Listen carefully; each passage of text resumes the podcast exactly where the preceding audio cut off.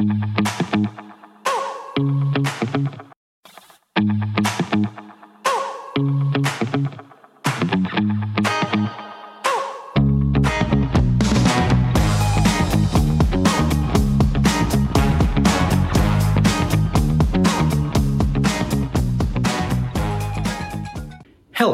I am Tony Silvera and I welcome you to my evening devotional.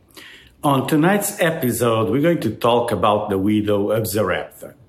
In 1 Kings 17, the prophet Elijah had a very peculiar encounter with this widow from a town called Zarephath. In Israel, there was rampant idolatry led by the royal couple Ahab and Jezebel. As a punishment, God allowed drought to happen across the land. God instructed Elijah to go to Zarepta. that's a town outside of Israel, where a widow will provide food for him. He obeyed, finding uh, a woman gathering sticks. Uh, he said to her, uh, Bring me a little water in a vessel that I may drink, and bring me a morsel of bread in your hand. Uh, the widow was in a great uh, need herself, great distress. And um, uh, answering to uh, uh, Elijah, she responded, uh, As the Lord your God lives, I have nothing baked, only a handful of flour in a jar and a little oil in a jug. And now I am gathering a couple of sticks that I may go in and prepare it for myself and my son, that we may eat and die. This is on verse uh, 13. So, this is the situation of uh, extreme uh, poverty.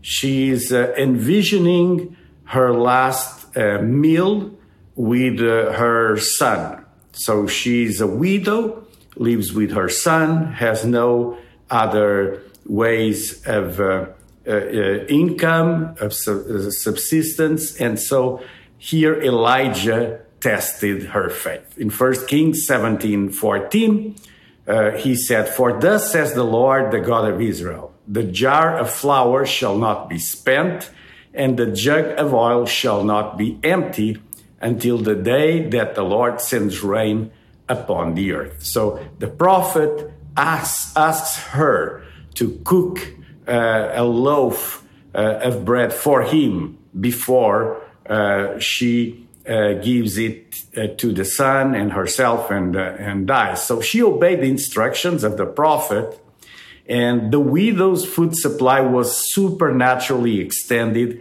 as promised. Elijah stayed there for some time, living in an upper room of the widow's house. The story doesn't end here. Tomorrow I'll tell you the rest. But let me tell you today that God is able to provide for all your needs. Maybe you feel like you are at the end of hope. Don't you see a way through circumstance? You may be facing big unknowns but the end of your hope is in the middle of God's story. Paul said in 2 Corinthians chapter 9 and verse 8, and God is able to bless you abundantly, so that in all things, at all times, having all that you need, you will abound in every good work. Just believe it. Uh, after you believe, trust in God and pray. In uh, Philippians uh, 4 uh, 6, uh, the same Paul said, Do not be anxious about anything, but in every situation, by prayer and petition, with thanksgiving, present your requests to God. The Lord provides. This is one of the central, central promises of the Christian faith, and we know it. How do you need God's provision today? Sometimes we know, but we give up on hope. But when that provision comes, how do you respond to God? Some people have uh, gratitude for a few minutes, and that's it. But you may be grateful for life. This is what happened with this uh, widow. And uh, tomorrow I'll tell you the rest of the story. But tonight I would like to pray for you. I will pray that the same God that provided the widow of Zarephath, her son, uh, uh, also the prophet, I'll pray that this same God will bring provision for you. Just believe it. Don't give up on hope. God is the same. He's the same yesterday, today, and forevermore. And I want to pray for supernatural provision. Maybe it's not flour and oil that you need. You need real money. You need cash. You need something. You have a debt. You, you're uh, in a situation of drought. God is Jehovah Jireh. He is the Lord, our provider. And if you just humble yourself, you come to Him in hope, you can experiment the same type of miracles because the God of the Bible is alive today. Let me pray for you tonight as we conclude my evening devotional. So, God, I pray for my friends watching tonight. I pray, God, that Jehovah Jireh, the Lord, our provider, will manifest his glory in my friends' lives. In Jesus' name, God, uh, just as you provided for the widow and her son and the prophet, God, you have provision for us today. I pray for financial miracles to happen in my friends' lives. I pray, God, that hope will arise and that the glory of God will be seen in our lives. In Jesus' name I pray. Amen.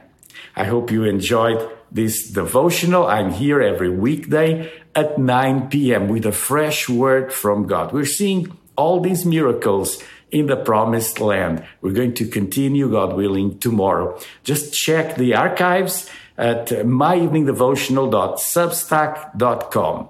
And uh, as you go there, you can see the archives. You can also subscribe to my evening devotional and receive on your email box a message every weekday at 9 p.m. containing the outline of this devotional, the audio podcast version, and a link to YouTube to the video. God bless you, and I'll see you here again tomorrow.